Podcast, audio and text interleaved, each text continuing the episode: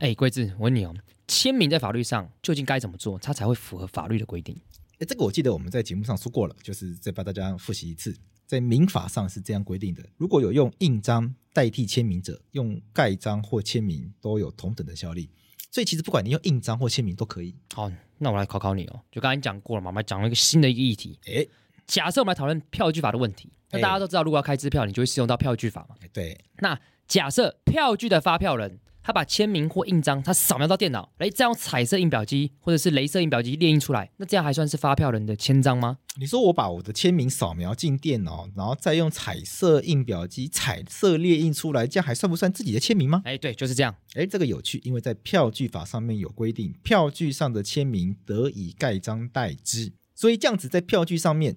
盖章也算是代替签名吗？那我问你，这是不是个好问题？确实，那这种问题会难倒你吗？那当然不会啊。我们来找一下实物的一些相关意见。譬如说，法务部有个函释，就是说签名包括以机械方法大量签名与契约文书或有价证券等情形在内。但这样可以理解，但如果是偷偷别人偷偷印的话怎么办？所以重点在于能不能够证明是本人的意思表示嘛？那这法律用语，简单来说，如果我们用印表机列印签章，那有证据显示是由本人处理的话，即便是用列印的，也是具有法律效力的哦。所以。听起来就是这样子啊，就是如果我们今天真的产生争议的话，那关键就在于是我能不能去举证说，哎，其实这整件事情是我自己处理的啊，没错。那问题来啦，啊，如果你印表机很烂怎么办？啊，印的那很花很水啊，你要印下来，对你自己处理的，你自己印的，但模糊到看不出来是你的签名的话，那怎么办？如果真的肉眼模糊无法辨识出来的话，那最后当然有很高的几率会被认定不是签名了。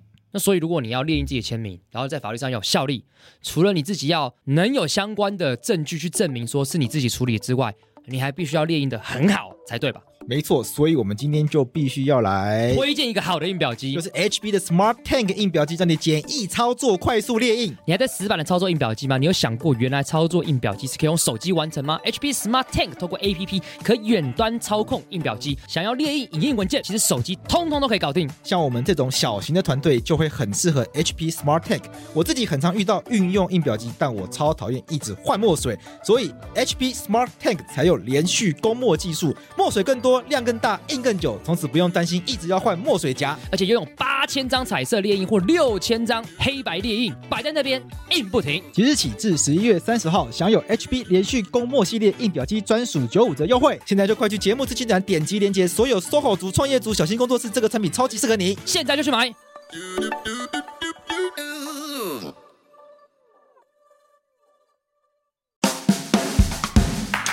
我是桂智，你现在收听的是法科电台。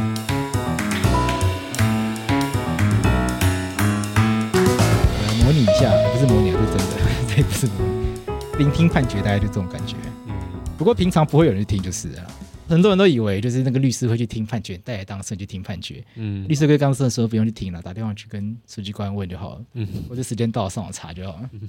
法官都会叫当事人不要来，又觉得麻烦，还要走出来宣判。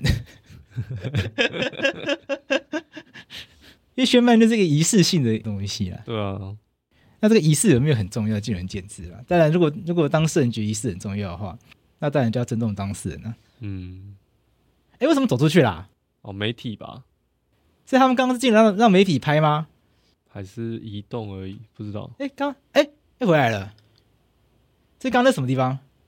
好，现在呢，宣誓宪法法庭一百一十一年宪判字第十七号判决。啊，要判要判请书记官朗读案由。台北高等行政法院第三庭为审理台北高等行政法院一百零七年度原诉更一字第一号原住民身份法事件，认因适用之原住民身份法第二条规定有违宪疑义，申请解释案。好，宣誓判决主文。你不觉得那个那个手语老师很很眼熟吗？本庭受理一百零九年度限三字第十七号台北高等行政法院第三庭申请案，也就是希拉雅族原住民身份案，于一百一十一年六月二十八日延迟辩论终结，本日宣誓判决。本件申请人呢，及审查标的呢是原住民身份法第二条有关山地原住民及平地原住民身份认定之规定，申请法院的主张。该条第二款有关于平地原住民登记期间限制的规定，违反平等。其所涉及的宪法核心的问题是，本件原因案件原告所属之西拉雅族及其他平埔族是否为宪法增修条文所称之平地原住民，是否为宪法保障之原住民族？那就本件的申请案呢，本庭今日做成一一一年宪判之第十七号判决，判决主文如下：第一点。宪法增修条文第十条第十一项及第十二项前段规定，所保障之原住民族，应包括寄存于台湾之所有台湾南岛语系民族。除宪法增修条文第四条第一项第二款规定，所称之山地原住民及平地原住民，举凡其民族语言、习俗、传统等文化特征。至今仍然存续，其成员仍维持族群认同，且有客观历史记录可稽之其他台湾南岛语系民族，亦均得依其民族意愿申请核定其为原住民族，其所属成员得依法取得原住民身份。第二点，《原住民身份法》第二条规定，本法所称原住民。包括山地原住民及平地原住民，靠腰。除本法令有规定外，依下列规定：一、山地原住民指台湾观护前原籍在山地行政区内，且户口调查部登记其本人或直系血亲尊亲属属于原住民者；二、平地原住民，台湾观护权原籍在平地行政区域内。且户口调查簿登记其本人或直系血亲尊亲属属于原住民，并申请户籍所在地乡镇市区公所登记为平地原住民有案者，听起来超复杂的。所称原住民之定义性规定，感觉等下要解释。仅指山地原住民及平地原住民，我已经并未给予符合本判决主文第一项要件之其他台湾原住民。次其原住民族身份未受国家法律之保障，于此范围内，与宪法第二十二条保障原住民身份认同权、宪法增修条文第十条第十一项及第十二项前段规定保障原住民族文化等意旨有违。第三点，相关机关应于本判决宣示之日起三年内，依本判决意旨修正原住民身份法或另定特别法。就本判决主文第一项所称同属南岛语系民族之其他台湾原住民族之认定要件、所属成员之身份要件及登记程序等事项予以明文规范。逾期未完成修法或立法，举凡日治时期户口调查部其本人或其直系血亲尊亲属经注记为熟或平。释明其所属民族语言、习俗、传统等文化特征，至今依然存续，且其所属民族成员仍维持族群认同者，于修法或立法完成前，均得向中央原住民族主管机关申请依本判决意旨认定其民族别。好，判决主文宣示完毕，那请坐下。那后面是不是还要解释一下啊？对，他会解释。台湾民主化后呢，那个兴起的平埔族证明运动呢，呃，历史已久，在政治上呢面临僵局。宪法增修条文第十条第十一项及第十二项前段规定呢，保障多元文化的一环。所以这个判决结果到底是什么？啊，所以这个判决结果到底是什么？因为我想这样，哎、欸，念超久的，念了大概五分钟吧，好像看起来念五分钟，哎，所以我们来解释一下他到底判了什么东西。我们在我们在什么时候？我看一下，我们大概在一个月前吧，做了一集，就在讲这个希拉雅族的这个问题。对，在一七一月八做了一集希拉雅了，在八月三十一号的时候播出。那现在都十一月了，都过三个月了。都过了三个月，哎，过三个月吗？其实差不多两个月而已，两个月而已。过两个月。对，所以那个时候就已经说这个案件在宪法法庭审理，然后有跟大家预告说这个案件即将会宣判。那现在就是因为宣判结果出炉了嘛？那宣判结果出炉之后呢，通常当事人会第一个问题就会是这个判决结果到底什么意思？因为法院的判决不会写胜诉或败诉，这个一般人理解不同。一般人就会说啊，胜诉或败诉了，可是法院不会判胜诉或败诉。法院的判决主文通常都会乐乐等，就像刚刚讲那样。那当当事人说判决主文通常是什么意思啊？那我到底是赢还是没有赢？所以我们应该来，所以我们现在重点就要来，我们来分析一下判决。所以希拉雅到底赢了没有？OK，所以我们今天这集法客话题，我们就要直接来讲这个重点：到底希拉雅族的族人他们到底是赢了还是输了？因为现在听了半天之后，哦，所以什么意思呢？那这意思他们到底赢了没有？好，我们先把我们先把许宗力声音关掉好了啦。基本上就是赢了啦。哦、对对对，就是赢了，是不是？赢了，虽然主文看起来是写的非常复杂，对，但基本上就是赢了。嗯，那但是赢了什么要讲的很清楚，赢了赢得的是原住民这个身份。嗯，对，但是呃，应该说虽然是说是赢得原住民的身份，但是他们。因为主文的讲法是说要等修法或者是另定特别法，嗯，然后他们会依据新的原住民身份法或者是特别法的的身份认定的规定来取得原住民法律上的身份，这样子。OK，那这个主文第一个他的意思是他们直接变原住民吗？OK，因为希拉雅族不就是要争取他们想要成为原住民吗？所以现在意思是他们以后就会直接成为原住民嘛？他们从今天开始就可以宣布啊，我们希拉雅族的族人是原住民，然后申请各种补助。基本上就是这个意思吗？因为我们因为我们在那个宣判日的那个那个当天的时候，我们有发一一则社群贴文嘛？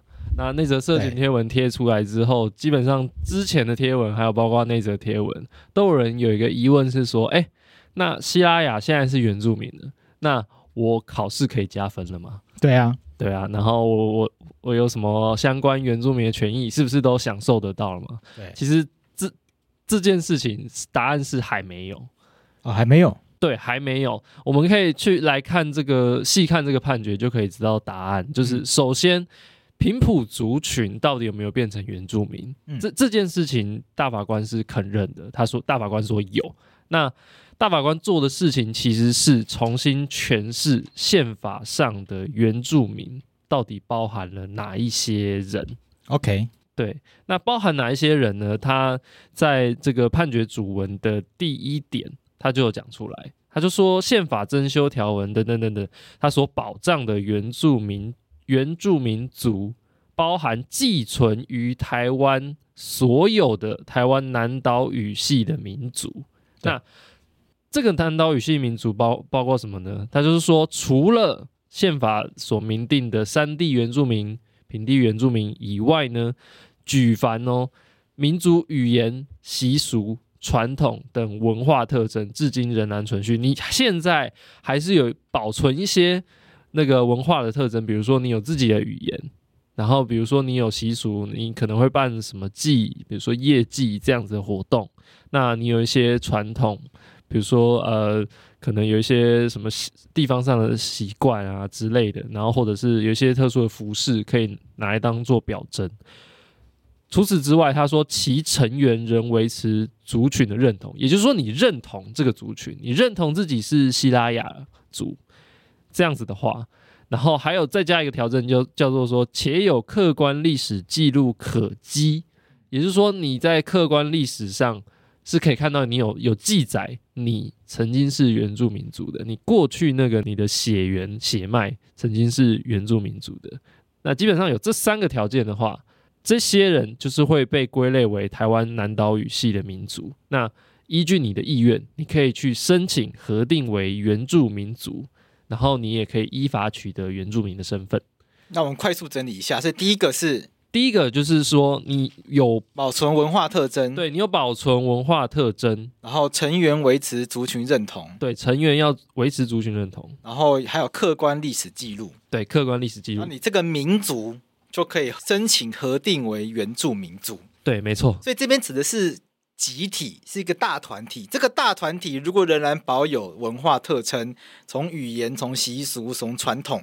等等文化特征可以看得出来，哦，他们还有一些属于自己的一些文化，有别于汉人，对，有别于客家人，有别于闽南人，有别于阿美族，有别于其他的原住民的不同的族别。然后这一群人，他们自己有属于他们自己独特的族群认同。哦，我们不认同自己是阿美人呐、啊，我们不认同自己是闽南人呐、啊，我们就认同自己是西拉雅人。而且加上有一些客观的历史记录，可以证明，哎，这你们这个民族是确实历史上就一直存在。像西拉雅人，其实过去可能荷兰人。我不知道是荷兰人，是荷兰人吗？可能过去假设可能荷兰人，或者是可能大航海时代，可能西班牙人啊、英国人啊，或者是明政时期啊，过去来到台湾的这些强权，他们都有留下历史文件，他们都有跟西拉雅人往来的一些文件，可以证明这个这个民族它其实历史上就存在。那这样的话，这个民族按照大法官的意志，现在就应该允许他们被登记为原住民族。那他们成为原住民族之后呢，这个民族里面的成员就可以依法取得原住民的身份。对，没错。所以，并不是说这个判决判下去，哦，他们今天这些人就突然都变原住民了，也没有。呃，基本上，我觉得在这件事情上，其实大法官的讲法有一点模糊，啊，有点模糊。对，就是你的这个逻辑到底是什么呢？像如果你有去看，就是，呃，呃，我先讲一件事情，这这个判决非常特殊，十五位大法官啊，对不对？没有不同意见。哦，全部都赞同这样子的一个判决结果，难得有共识。对对对，非常有共识。那其中，如果你去看许志雄大法官他的意见的话，他有提出来一点，就是说这有一件事情，其实判决没有讲得很清楚，到底是你现在说，哎，这些原住民族包含就是符合哪些定义之后，它是属于宪法上保障原住民族嘛？这样的意思是说，西拉雅到底现在算不算是法律上的原住民？还是说他必须经过核定，然后认定身份，这样才算是法律上的原住民？这是原本的路线嘛？对。那许志雄大法官的的意见其实是说，没有，其实那个你去认定身份，它只是一种确认的性质。也就是说你，你你现在已经是了，我我去做核定，那个只是去做确认说，说啊，你确实是，并不是说产生一个效果说，说啊。你成为了法律上的原住民，这其实是两件不同的事情。对，但是大法官在这件事情上其实有一些模糊啦，就像是台湾是不是已经是国家，但不被大家承认，还是台湾不是国家，需要成为国家？对对对对对，这就是两件事嘛。对对对，大概法理上有点不一样了，大概是属于法律人自己会去需要解决的问题了，但一般人来说不是很重要了。对对对对。不过我们基本上一般来看这个判，对一般来说，但不管是哪一个，你就拿不到原住民的福利啊，管他是哪一个。你你自己说你自己是原住民，那国家不承认；跟你不是原住民，让国家来赋予你原住民身份，那你就是就不会有原住民的这些该有的这些权利啊。嗯。不过他有一，但是跟大家讲，就是说他这个背后，他想要处理的是一个比较深刻的问题，就是原住民这个身份理论上不应该是由国家来给予的啦。嗯。就原住民是先于国家来存在的。这许志雄大法官，他其实他讲的是一个很重要的一个概念呐，就是原住民这个身份，因为他是先于国家存在嘛。一个中华民国来之前，日本人来之前，可能清清朝郑成功来之前，荷兰人来之前，原住民就在了嘛。所以这些人是本来就住在这边，后来的这些政权才来的嘛。所以原住民这些身份，他不应该是由政府来给予的，他不应该是说政府说你是原住民，他才是原住民。他本来就是原住民，那政府有义务有这个责任来承认他。所以这个逻辑上这样子才是比较通的啦，那也也比较也比较说得过去，比较讲道理啦。嗯，那不是不是说啊，我是强权，所以我说你是原住民，你才是原住民，这样会有点怪啦。嗯，不过这个也是比较啊，不过对一般人来说可能不太能感受到它的重要性啦。不过我觉得它其实是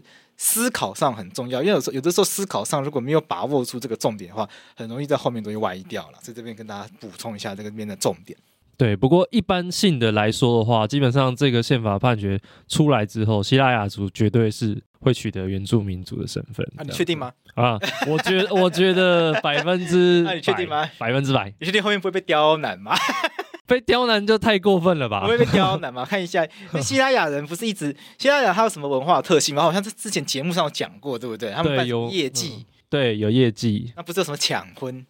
啊、呃，那个没有了，那个没有了。什么偷偷谈恋爱不可以被父母发现？对对对对，但那个没有了，那个荷兰人就就就就，就把它弄掉。我觉得那个偷偷谈恋爱不能被父母发现这件事情很妙。对，OK，那既然是这样子的话，所以第一点大法官没有讲清楚。但不管怎么样，未来他们可以申请成为原住民。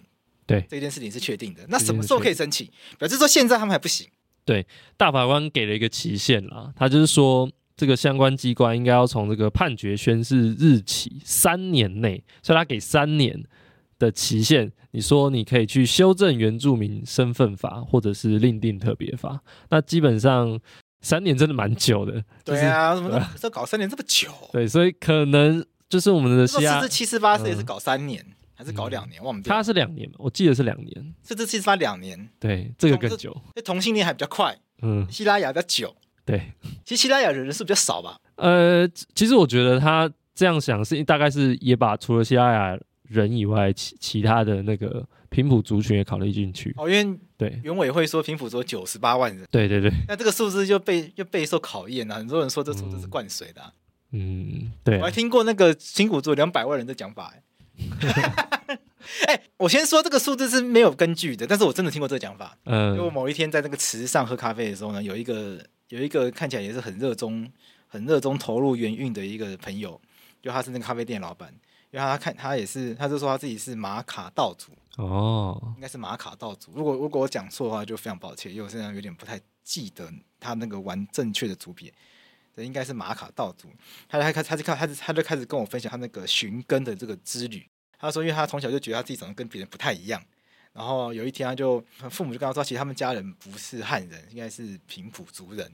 父母，就跟他讲这件事情，然后就说，其实大家只要去那个户政事务所申请日本时期的藤本户籍藤本，就是等下等下会讲到的。那日本时期，因为日本日申请日本时期户籍藤本，其实没有大家想象中麻烦，因为现在都已经电脑化了，对，一份就十块钱，然后你去申请，然后他就他就列印给你，他也没有什么困难的。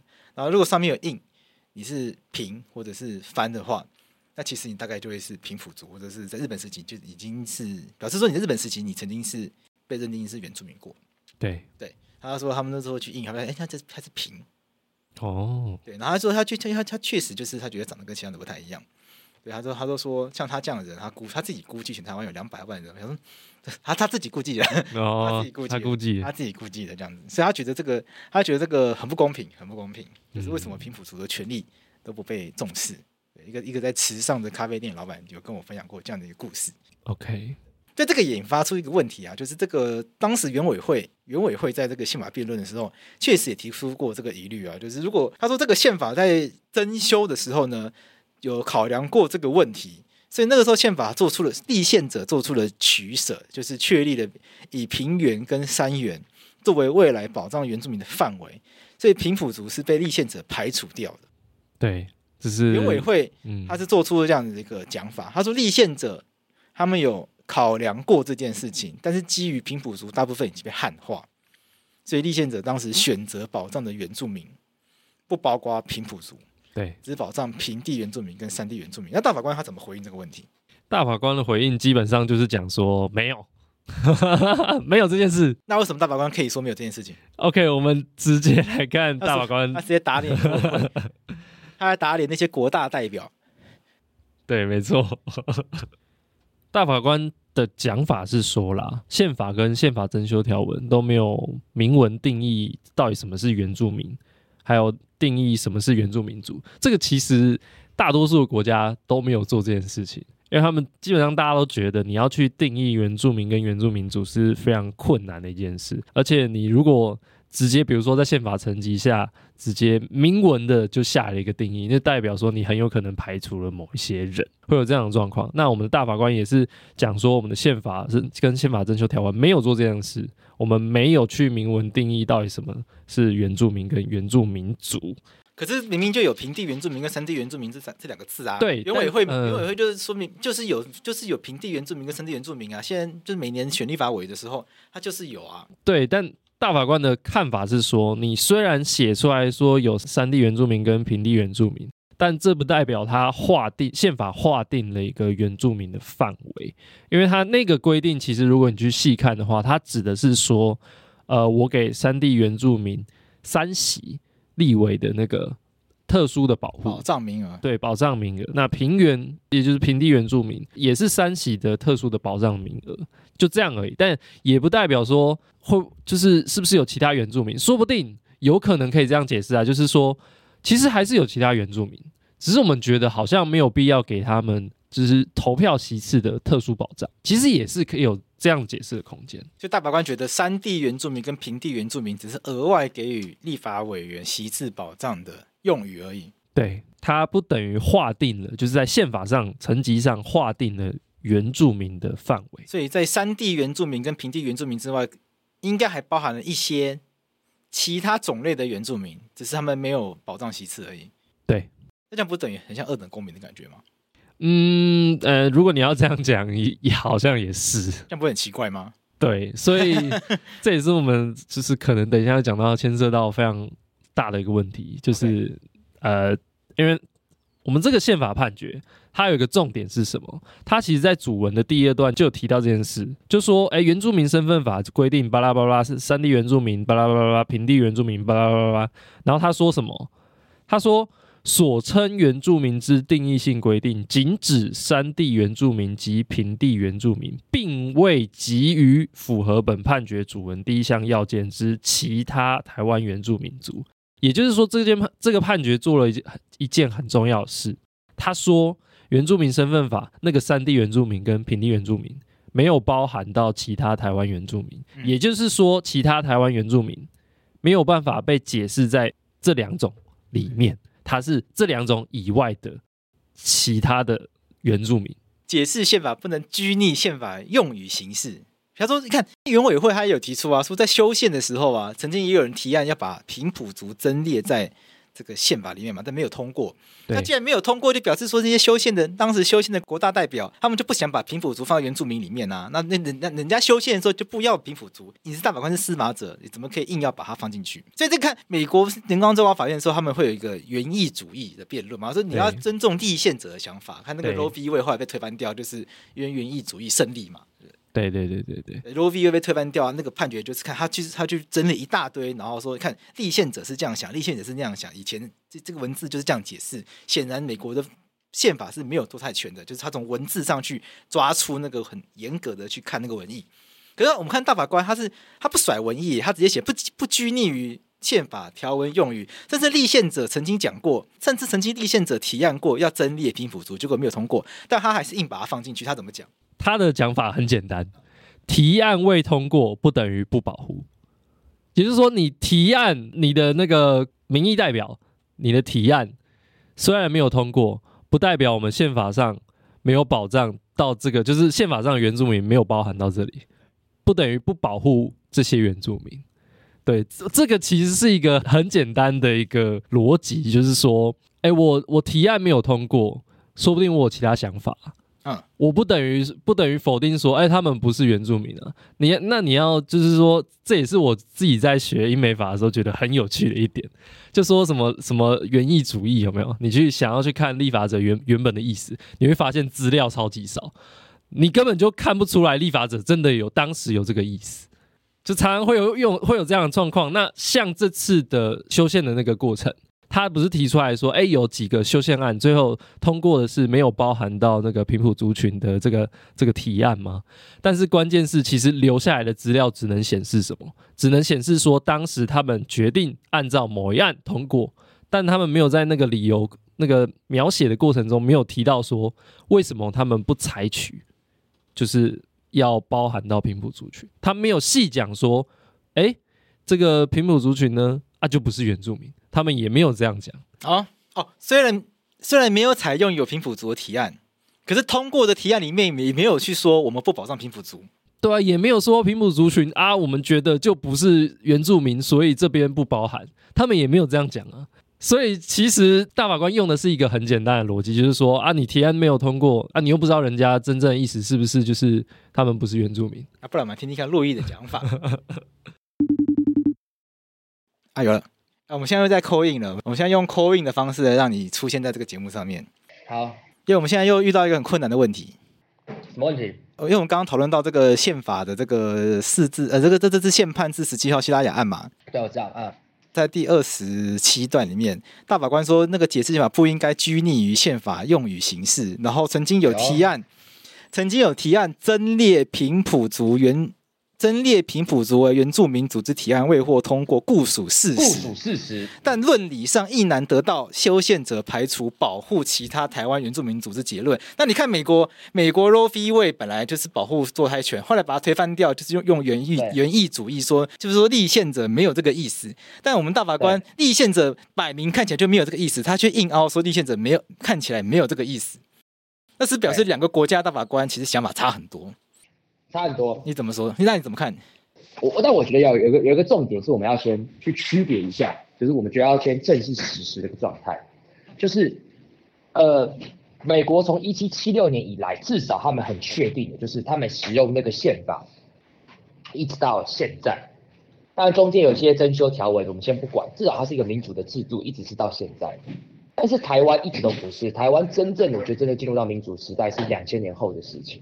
所以我，我我觉得这两件事情可能不能在同一个水平看。一个是民主国家的过去到现在，一个是民主的宪法，但其实中间一直都不是民主的，到后来才变。所以，我觉得两个是不太一样的状态。嗯，你你听懂我意思吗？所以我在探讨美国的原意主义的时候，我觉得它至至少有一个很很重要立基点，就是 OK，它是一个民主国家，所以过去的民主国家它怎么想这件事情，我们可以去思考。可是当时在台湾修宪的时候，就不是一个民主的国家，一直就是都并不是一个非常民主的一个状态。那在这个状况底下，好像我觉得很难说可以比附原因。可是，一九九零年代修宪的时候已经算民主了吧？我觉得还很难诶、欸，还很难吗？我觉得那时候还，我觉得真正的民主是两千年后才是民主啊。那美那那美国那个一七七六年成立吧？那那个时候也没有人权观念呐、啊，那个时候都还有蓄奴嘞。对啦，是没错啦。对啊。那那那那这样子的话，不就把那些蓄奴的观念带下来，不是很可怕吗？你这样也蛮有道理的啦。对啊，你这样也蛮有道理。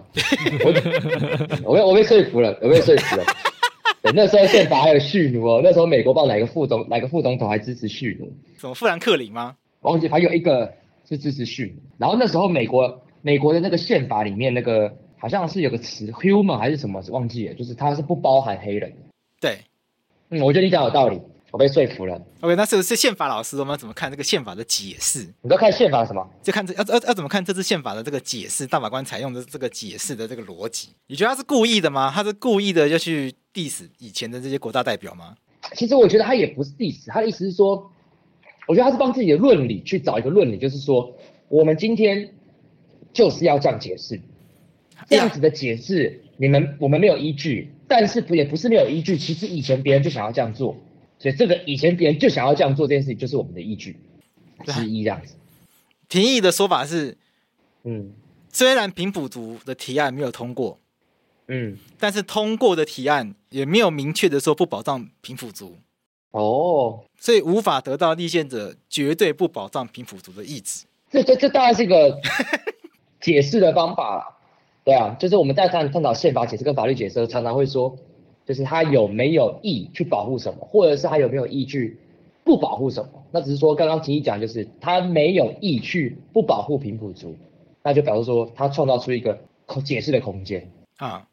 对啊，但我觉得，我觉得哈，从我角度观看，我看那么多大法官解释跟小法判决，其实大法官去做这些事情，其实有时候就是蛮恣意的，就是硬干。呃，我觉得也就是就是说法律人都会做的事情嘛，就是先射箭再画靶，就是我就是要这样做。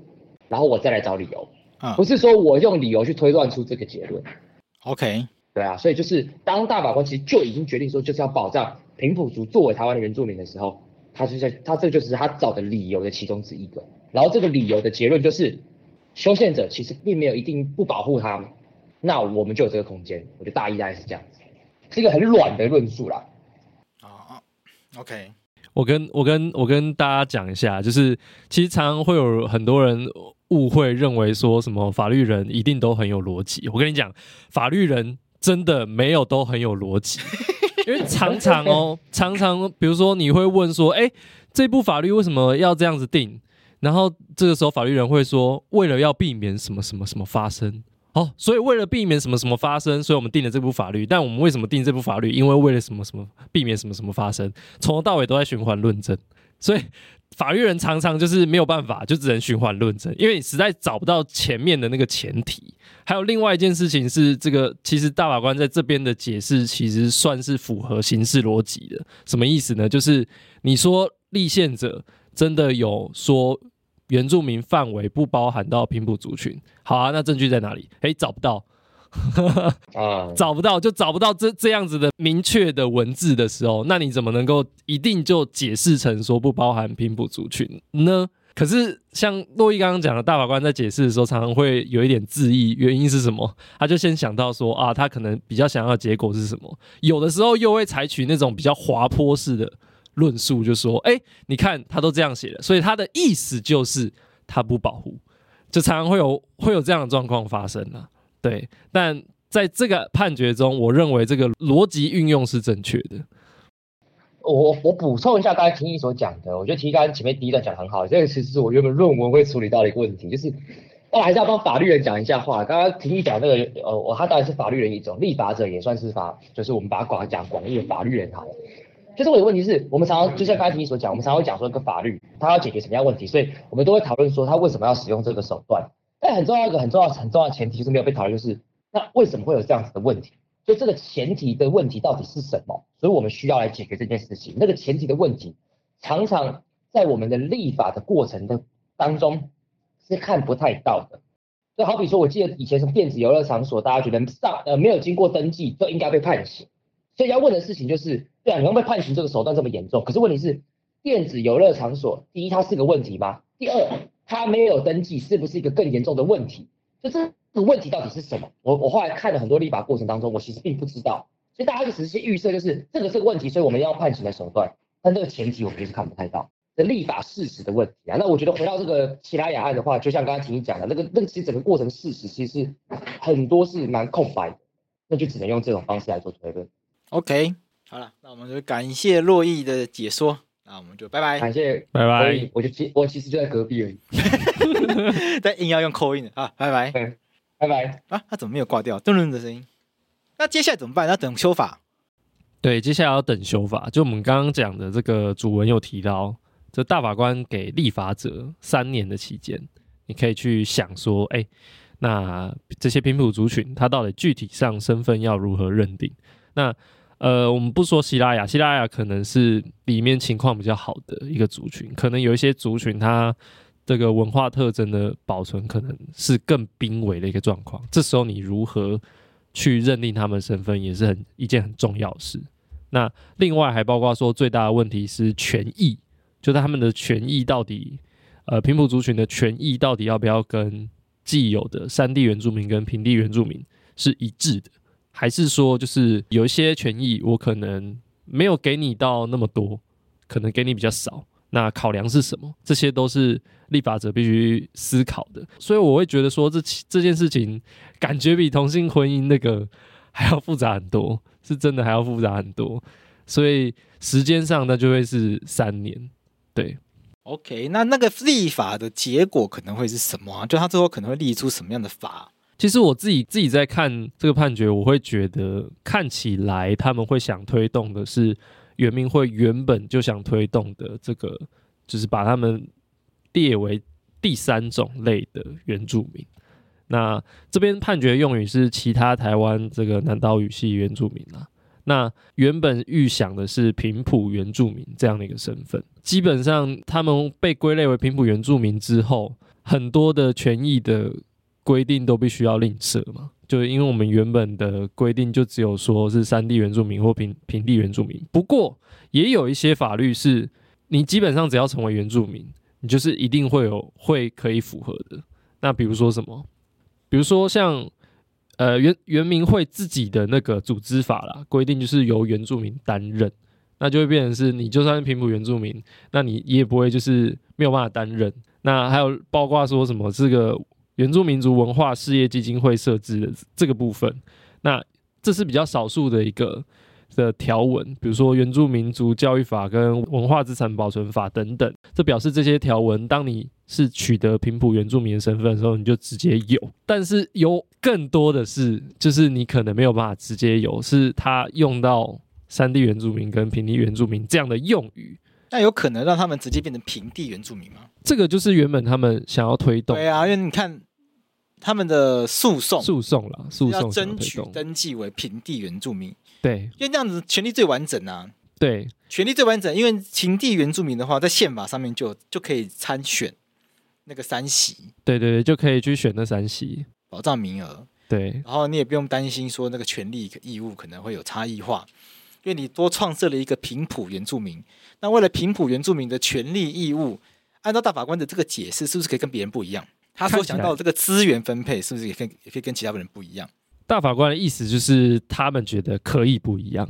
那这个部分是大法官在宪法判决里面并予指明指出来的，就说什么？就说这个其他台湾原住民族啊，是就是宪法上保障的原住民族嘛。那国家应该要积极维护他的语言跟文化，然后要给他的教育文化等等的事项要要适当的扶助嘛。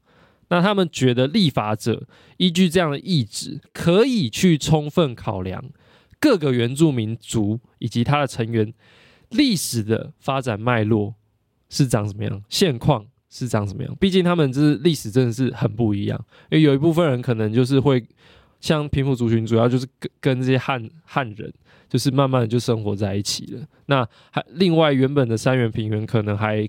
就是跟汉人有一段的距离，这样子。那他们认为说可以去斟酌国家资源分配，另以法律定之。那这个保障的内容跟范围，立法者自有一定的形成空间。那这这是大法官觉得这要交给立法者去决定的事情。那看起来大法官的意思就是说，嗯，就算你有做出不一样的保障，我大概也会认为算是。合理的一个范围，所以未来有可能也会有差别待遇的状况出现。确实，这大概是未来嗯，算是潜在的一个问题啦。所以，这个未来西拉雅人在争取证明之后，到底实际上可以获得哪一些的待遇？还有在争取啦，还有在争取，也所以基本上可以直接回应那个留言的问题，是说，哎、欸，我现在是我是希腊人，我现在是不是考试加分？没有，没有，没，有没那么快，以后才知道。对，以后才会知道。以后有没有加分都不知道。对啊，都不知道，搞不好没有加分也说不定，也说不定。对，那原住民人数会暴增吗？原住民人数会暴增吗？这其实是原民会原本提出来讲法嘛。他说有九十八万，对啊，那他的意思就是会暴增，但其实这。并不一定，为什么呢？因为我们刚刚有谈到大法官有有三个要件嘛，其中一个是什么？要族群认同。那你个人，你当然也有你个人的认同嘛，你认同自己属于那个族群，那你当然你才会才会去才会去看呢、比如说看说，哎，我以前的那个啊户口名簿，对，比如说我是收货品，居然是收货品，我不知道，对不对？像我这个人。我就没有这样认同啊，那我怎么会去看？那怎么怎么会去想要去取得原住民的身份呢？这其实是一个最主要的问题。就是虽然你宣称说，虽然他看起来没有什么依据，原民会宣称说有九十八万，但每个人都会去登记吗？其实很很难说，诶，真的很不一定。可是会不会有人为了那些福利跑去登记？那这些人为了福利去登记的时候，其实反而要去思考一件事情：瓜分资源。第一个就是。他有没有这样的身份？他是不是可以登记？他就是可以登记嘛，对不对？嗯、然后他去为了福利去取得这些资源的时候，你要问第二个问题是说，那你给这些资源的想法是不是很肤浅？你认为说他就是有有这样符合这样形式上的身份，你就认为你就必须给他这些资源？这其实是一个问号。我们给原住民族特别的资源，其实思考的是什么？是他们遭受到历史的不义。然后我们希望扭转这个弱势，他现在处于弱势的一个状态。然后希望他们的文化、历史，还有一些传统习俗等等的，它能够积极的被保存。所以我鼓励你。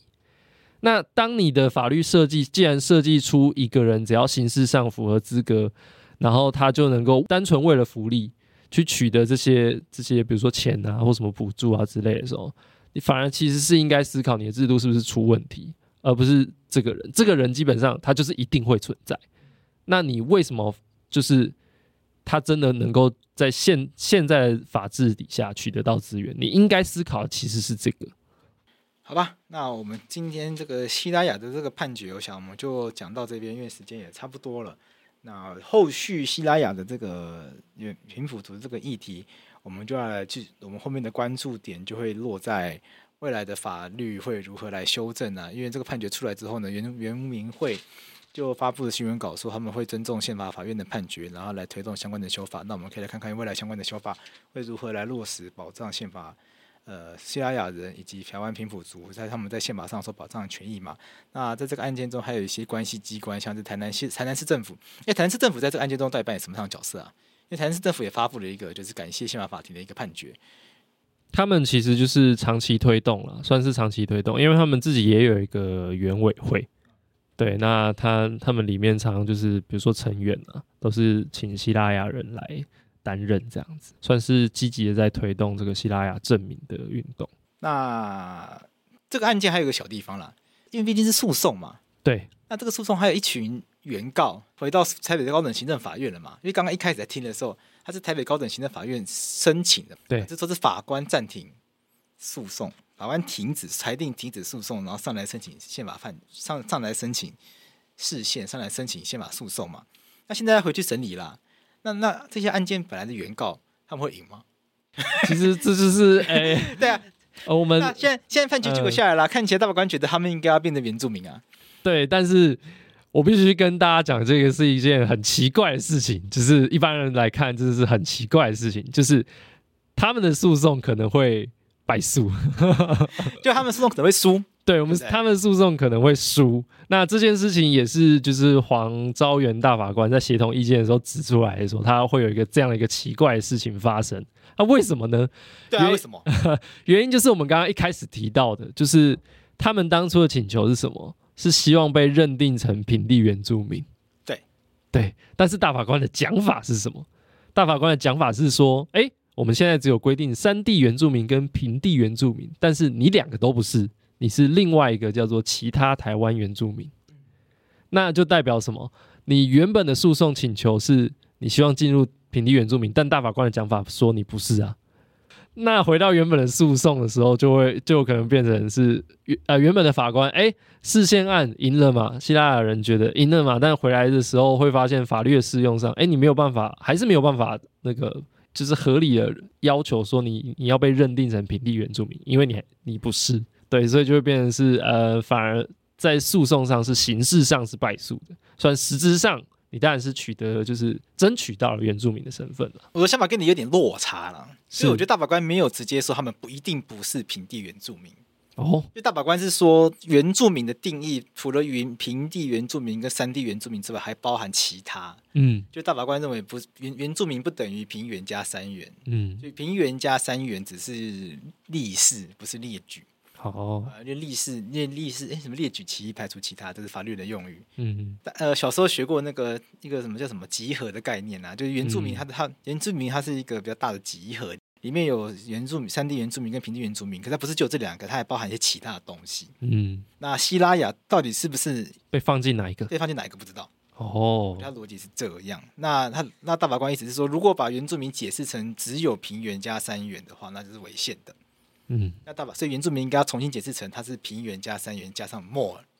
嗯，大法官的意思是这样，但大法官我觉得我觉得大法官没有说就是希拉雅一定是哪一个。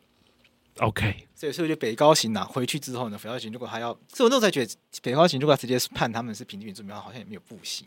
所以我其实我我也没有，我也不过我没有这部分人我没有想太多，了，我没有想太多。嗯，但是如果他真的判他是原平地原住民的话，原民会真的头大了。为什么会头大？因为就我们刚刚讲的啊，就我们前一集也有讲过，就是讲说，哎，如果是平地原住民，那就不要代表宪法增修条文那个就直接适用哦，直接保障就是要适用。你你基本上下一次立委选举，你就要把它划归在那他可以去选平地原住民的的那些人口数里面哦。对，这边也跟大家补充一下，就是他们那个诉讼呢，本来在他本来是败诉的，然后后来到最高行政法院之后呢，最高行政法院的改的见解就是他们申请的。就见解就也比较类似这次宪法法院的见解啊，就认为说原住民的概念不应该是原平原加三原。对，我觉得最高行政法院概念比较像这样，所以把这个把这个球踢回去到北高行。其实其实刚好我们在谈平原跟三原的东西，刚好也补充最后一个，就是没有被解决的问题。其实但这个问题其实非常大，什么呢？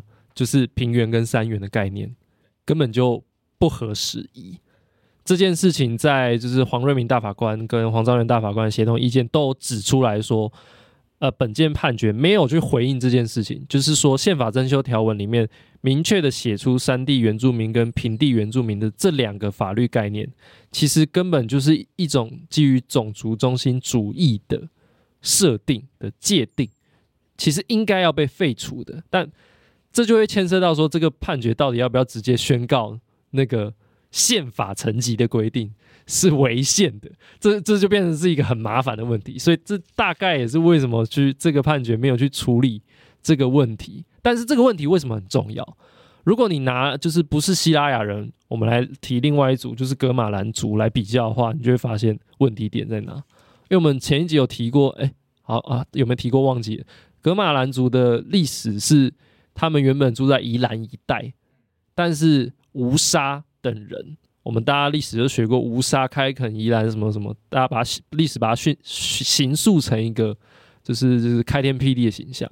但他率领汉人侵入了噶玛兰人的生活领域，跟他产生冲突，武装的冲突之后，噶玛兰输了。噶玛兰人输了之后，有一些就四散奔逃，然后精锐都死亡了，都战死了。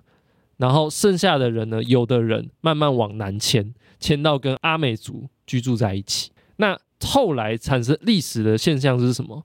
继续原本住在那个宜兰平原那一带的噶玛兰人，慢慢跟汉人生活在一起，就被我们统治者当作是汉化了。但是南迁的那些人呢，跟阿美族住在一起呢，被当成一样是阿美族人。所以后来在噶玛兰人在证明的过程中呢，一部分的格马兰人成为从阿美族。被分出来一个格马兰族，他们成为了格马兰族人，但是有一部分的格马兰人呢，他们明明就是格马兰，但是他们之前就没有登记，没有没有做登记的这些事情，然后也跟汉人生活在一起，他们到现在到现在哦，都还是没有原住民身份。那问题就来了，格马兰吗？他现在是平地原住民。好，你现在要弄一个就是。假设说平埔原住民，或说其他台湾原住民之类的，噶玛兰人要不要从平地原住民的身份这个类别重新被划出来，划到其他台湾原住民？从原本可以去选立法委员那个保障席次三席，变成是不能选。对，这是一件非常非常奇怪的事情。那它展展现出来的问题是什么？这个分类从头到尾都不合理。我们就是原住民。你把我分来分去，我甚至是同一群人的后代，你还把我分成不同类。有的人有原住民身份，有的人还没有。然后现在还要多一个分类，然后我搞不好被划出去。对，对，所以这个平原跟山原这个分类，其实很多人都批评，而且而且平原跟山原它是全国性的，平原是全国一起选三席，全国的平原一起选三席，山原是全国的山原一起选三席。对他也不是说什么阿美族选一席，然后什么卢凯族选一席，他也这样听起来稍微有逻辑一点。他是全国性的，所以那个。就是那个代表性到底从哪里来，本身也是很奇怪。嗯，对，对，好像就是好像就是很很粗糙的把原住民就拆成，不知道为什么拆成平原跟山原两两个。对，然后反正他们就什么，反正就反正就什么什么糊弄过去，然后全部揉在一起，然后就选个三席。我是哎，我是山原原住民，但是我同时要代表好几族这样。那那山原到底是什么意思？就是这山原到底代表什么东西，其实也不知道。嗯，所以其实这个山原跟平原的分类其实是很值得来检讨的，只是这个要修宪啊。现在十八岁公民权都不知道过不过两关，要修。这个三元平有看更更困难。好，那这个就留在以后我们再讨论。我们今天这集就到这边，那我们下次再见，拜拜，拜拜。